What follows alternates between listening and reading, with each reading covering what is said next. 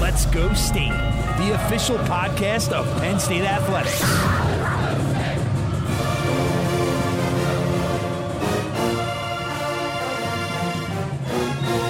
Now, from Happy Valley, here's your host, Brian Tripp. A special edition of the Let's Go State podcast before the NCAA Track and Field Championships in Austin, Texas, starting Wednesday, June 7th and running through Saturday, June 10th. How about the Penn State track and field team? 13 individuals competing in 10 events. It's the most since 2017 in the outdoor, and great to be joined by two of the very best. Rachel Gearing, graduate student who's going to compete in the 800 meters, along with teammate Hayley Kitching, making her second straight nationals appearance in the 800 meters, set a Penn State program record in this postseason in that event. A 2022 honorable mention All American, and also Tyler Merkley, one of the great throwers in Penn State program history, a first team All American, Big Ten outdoor men's track and field athlete of the year last year. He's qualified in the hammer throw for the third consecutive season. I'm Brian Tripp, your host. We'll get to know Tyler and Rachel a bit better here on this podcast, learn about their interesting stories and what they have contributed to the Penn State track and field program. I think you're really going to love this special edition of Let's Go State, the official podcast of Penn State Athletics. Rachel, Tyler, thanks so much for the time. Congratulations. You and your teammates have had an awesome outdoor campaign and can't wait to see you at Nationals coming up next week. Thanks again. Yeah, thanks for having us. Of course, yeah. Let's start way back at the beginning. And for you, Tyler, you know, you've been in college since 2015. Rachel, you've been at Penn State. Both of you have been at Penn State since 2019. Why Penn State? And can you take us through a little bit of your journey, at least to, to get to this point as a student athlete? Um, yeah, I've been in college for too long. Um, especially if you ask any other competitors, I've been here too long. but yeah, so I started not at Penn State, sadly, um, but I had some some success at the other institution I was at. Um, and then decided to go on a two year mission trip. Went to the Dominican Republic. Loved my time there. Um, got super skinny, um, so it was a struggle coming back, but we got we got back in shape and you know found Penn State. Um, and the rest is history, I guess. You guys, most people know the rest of it. But. Rachel, 2019, you enrolled at Penn State, but it was always your dream school. Why?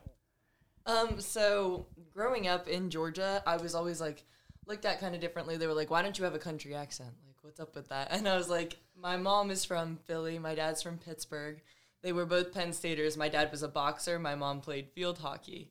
And so growing up, my family always just had that we are, you know, Penn State pride. And I just told all of my friends from like year one, I was like, I'm going to go to Penn State. I'm going to go to Penn State. I came here for a soccer camp as a kid and I just fell in love. And then when the time came, I was looking at all these different schools, and I was like, man, I really wish I could go to Penn State. And I was actually on my Clemson visit when my mom hunted down Coach Spence and was like, this is my daughter. She's really good at the triple jump. And he, you know, decided to give me a chance. And that's just when I just committed right there. So Was that soccer camp the first time you were on campus? Yeah, it was. I was in sixth grade. Did you make any trips after that up to campus? yeah, my family um, were Advid Arts Fest mm-hmm. attendees, so we were here in the summer a good bit. Your dad was a, a boxer and your mom played field hockey. So, what kind of stories did they have to share about their experiences when they were at Penn State? Ones that you can share here on the podcast. So it's actually yeah, it's a really funny story.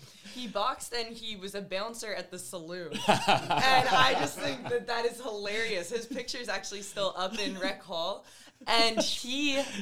Funny enough, dated my mom's sister, who ended up coaching lacrosse here with like with Char for a few years. And um, when my mom was in college, um, my uh, her sister, her name was Debbie, she was like, "Oh, why don't you go visit Bill? Like he's got a beach house now." So my mom took a trip for the summer, and they ended up getting married. So pretty funny story. Now, from a bouncer to a guy who's built like a bouncer, Tyler, you said that when you went to the Dominican, Barely. you went to the Dominican. You know, what was the impetus for the mission? What did you get out of that experience? I, I know you said everyone's kind of heard that story. I think some of our audience probably hasn't heard that story. Can you talk a little bit about that experience for you?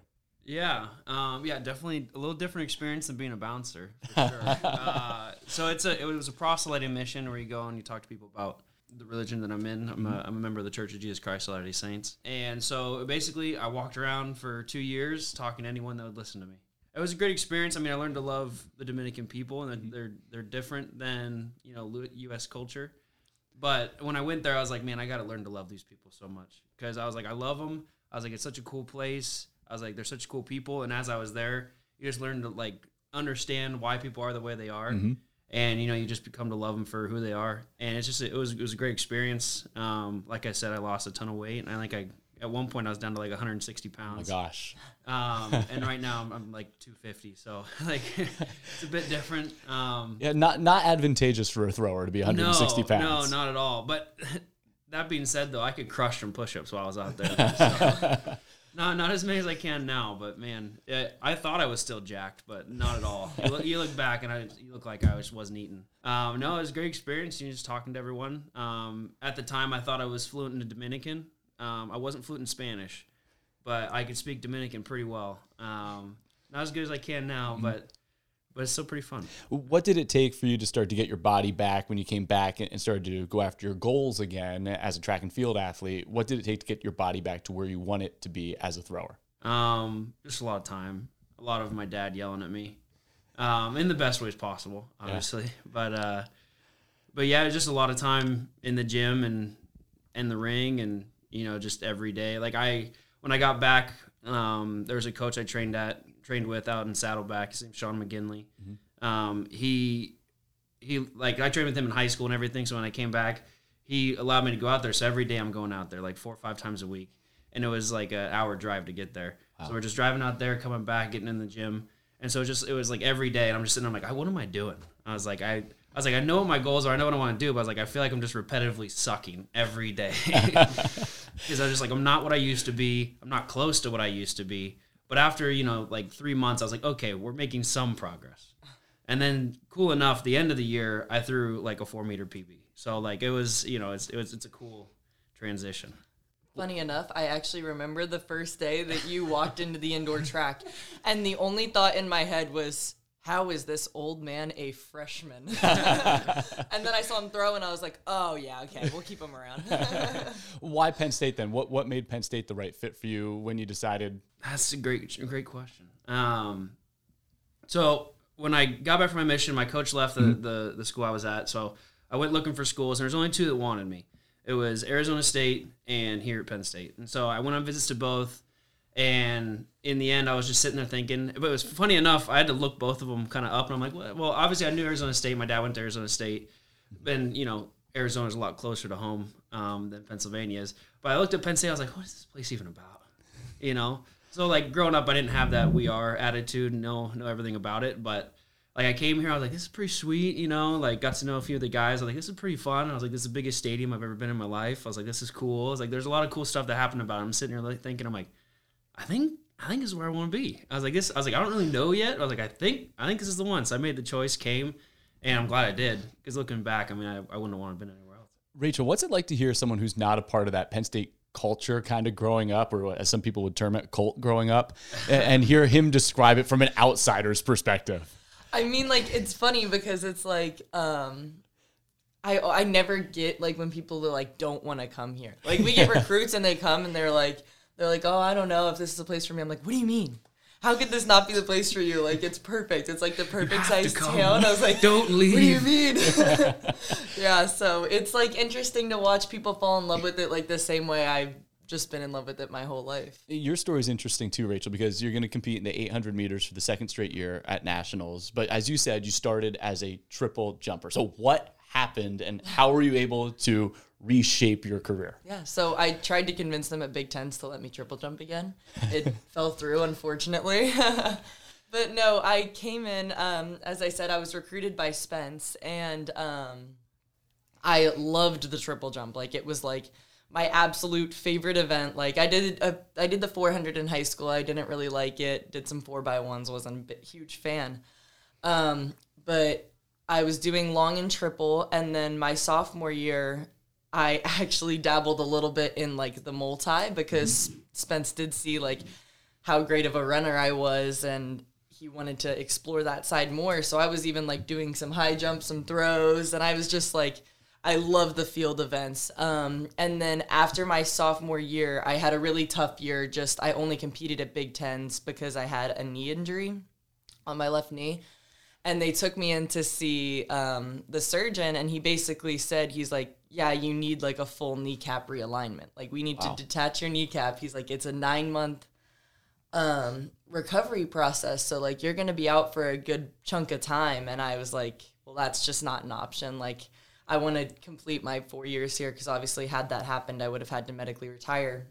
And he's like, um, well, I don't know. There's a chance there you're just never going to be able to jump again. He's like that knee can never hold that pressure. And so I went back and forth with Spence, obviously some arguing, and he just told me he's like at the end of the day, I want you to be able to walk around and play with your kids. Like I don't want this to be a problem that haunts you for the rest of your life. You're going to have to try something else.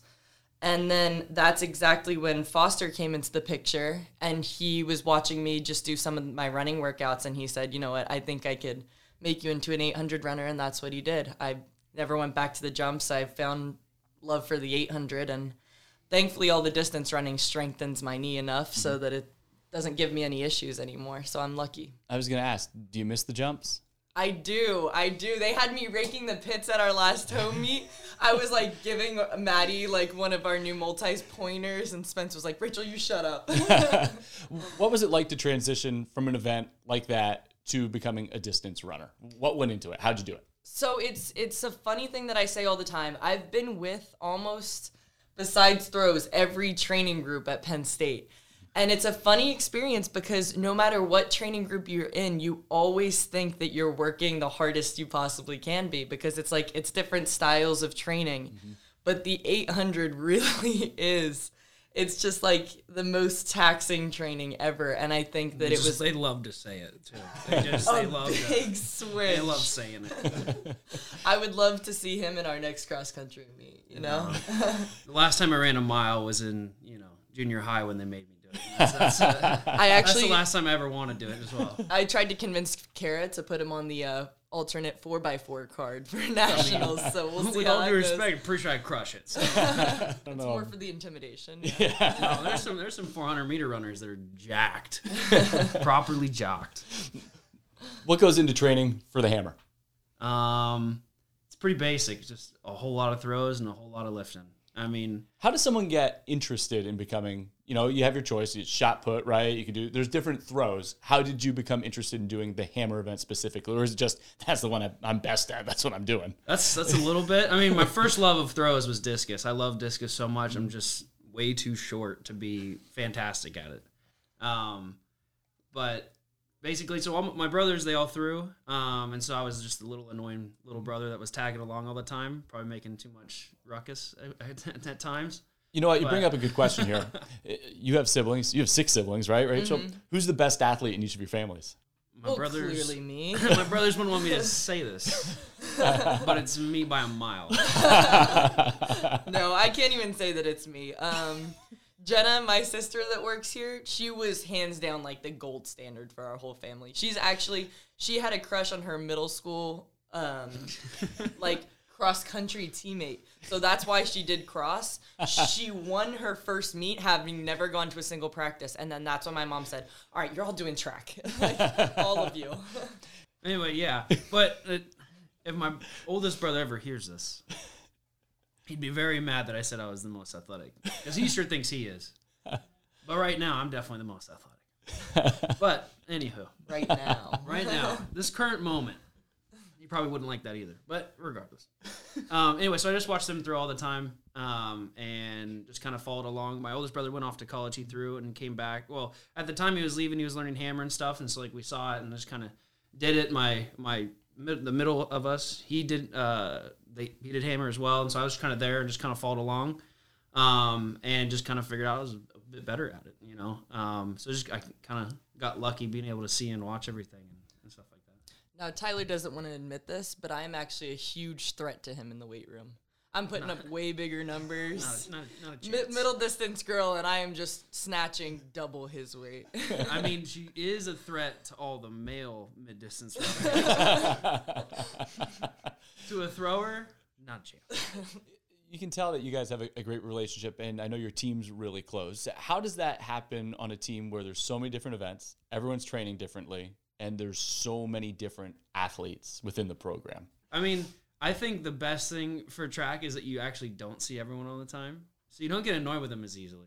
But that's that's just one of the things, I guess. But it is nice because I would say there is a track culture out there where pretty much, if you're, I mean, I would say maybe sprints aside, you know, a little different, but I like how he's part, doing the arm movement. Th- everyone's- This is an audio podcast. He's got the arm movement going. Everyone's pretty nice, you know. Like you can't really be that big of a jerk in track and field because everyone's gonna know. Because there's only like 20 people that do it in the world. You know what I mean? I'm just kidding. But so like everyone's gonna figure out if you're not a nice dude. So like it's it's it becomes good to be a good person, and so mm-hmm. it you know it kind of it kind of works that way. Rachel, At I'm, least that's what I've seen. I'm trying to set up my next question too. You have 13 of your teammates also competed. Well, 13 including both of you mm-hmm. competing in nationals. That's got to be awesome to be going there. It's the most since 2017 for an outdoor championship to be going there with so many other people wearing blue and white. Oh, I am so excited. Last year, um, to U.S. trials and nationals, it kind of just felt like it was me and Tyler. You know, the group was the group was pretty small. It was pretty closely knit. Um, so I'm excited to get a few extra people in here this year. So a bigger travel group makes it a lot more fun. Austin, Texas. It's gonna be hot. It's gonna be humid, especially for running down there. I know Jacksonville was no no cakewalk, but We've been heat acclimating now for going on three weeks. so it's like after every run, we'll get in the hot tub, turn that baby up to a 110, and sit in there for 30 minutes. So we're getting We're, used we're to not the doing heat. that. We're not. we actually train outside, so like it, it's pretty easy to get used to the heat when you're outside. Some of the runners, you know, they get a little sensitive and they got to stay inside. they don't like being in, you know, weather, but You talk about trying to get people to, to come to Penn State. Is there ever a more ideal spring than this spring to have a recruit on campus? I mean, I- I don't even think we're in Happy Oh, Valley. Yeah. Oh, it's been absolutely beautiful. I, I was like getting mad. I was looking at the weather channel in Florida where it was like 60 degrees and windy. I was like, dang it, it is warmer in Penn State right now. Um, but no, it actually stinks because we host most of our recruits dead of winter. and I'm like, it's not this all the time, I promise. yeah. I don't want to keep either of you too long. I know you have some, some training to get to today. When you look at what you've accomplished so far and are still hoping to accomplish next week, what are you most proud of about what you've been able to accomplish during your time at Penn State? Um, for me, I would just say I'm, I'm pretty proud that I've, I feel like I've given it everything I've had. Um, there's definitely been some some roadblocks um, and maybe not some ideal situations, but I feel like I've I've given myself a shot to hopefully leave some type of a legacy here, um, and some leave some type of a mark. I mean, there's probably not going to be many people that remember, you know, any throwers. I mean, there's some fantastic throwers that have come through this program that are world champions, world renowned athletes, um, and hopefully I can leave some type of a little mark like that. Um, that's that's a funny question. I've kind of been thinking about it. Um, I think my answer would be like you would expect me to say my new school record, like, oh, I'm so proud I got the school record, but that's not it because I'm be completely honest, I don't expect it to stand for another year. We have some really good freshmen who I'm very close with, and I want that to be my leg- legacy is like my training ethics that are going to be passed on to them to get an even better time than what I already have. I love 800U, and I want it to progress even more than it already has. I want it to stay the biggest program for as long as possible. Then also, have you thought about what's next? you know, that's a mighty good question. I mean, I'll I'll probably be around for a bit. Like I would like to build up the program. I know Foster wants to he's maybe looking into starting a club team. So we'll have some good athletes here for a long time. So Yeah, I mean, we're gonna. I'm, I'm gonna stay around for one more year. We're gonna try to make a run at the Olympics. You know, uh, a lot of stars got to align to make a team, but crazier things have happened. I know you have a next uh, the next couple months are pretty busy, not just in track and field for you too. Yeah, you know. Um, luckily enough, my wife's pregnant and we got a baby on the way. So Congratulations! you know, that's. Uh, hopefully, we can get some other cool things done before then. Before I, I lose all my sleep that I've ever had. So, um, it should have be good. teammates volunteered to babysit yet? Or Oh yeah, they have, and I'm not taking them up on it. funniest thing, not- there's not a funniest thing. I wasn't told that directly. We were in line at the airport, and Kara goes, "Well, your wife's pregnant, right?" I shot around so quick. I said, "What?" And Tyler looks at me like eyes wide, and I was like, "Why didn't you tell me?" Yeah, no, it's good. One, one of our teammates, Dwayne, uh, he's like, I will be the godfather. Don't and I was like, don't worry, you're not. So, that child is going to have so many aunties and uncles. yeah, the we- I'm going to have to like keep it away from the track just so it doesn't, it doesn't, it can keep some sanity in its life. Tyler, Rachel, thanks so much. Good Yeah. luck. It was a pleasure to get to know both of you even better and to, for our fans to learn your stories. Thanks again for some time this morning. Yeah. Of course, yeah. Thanks for bringing us on.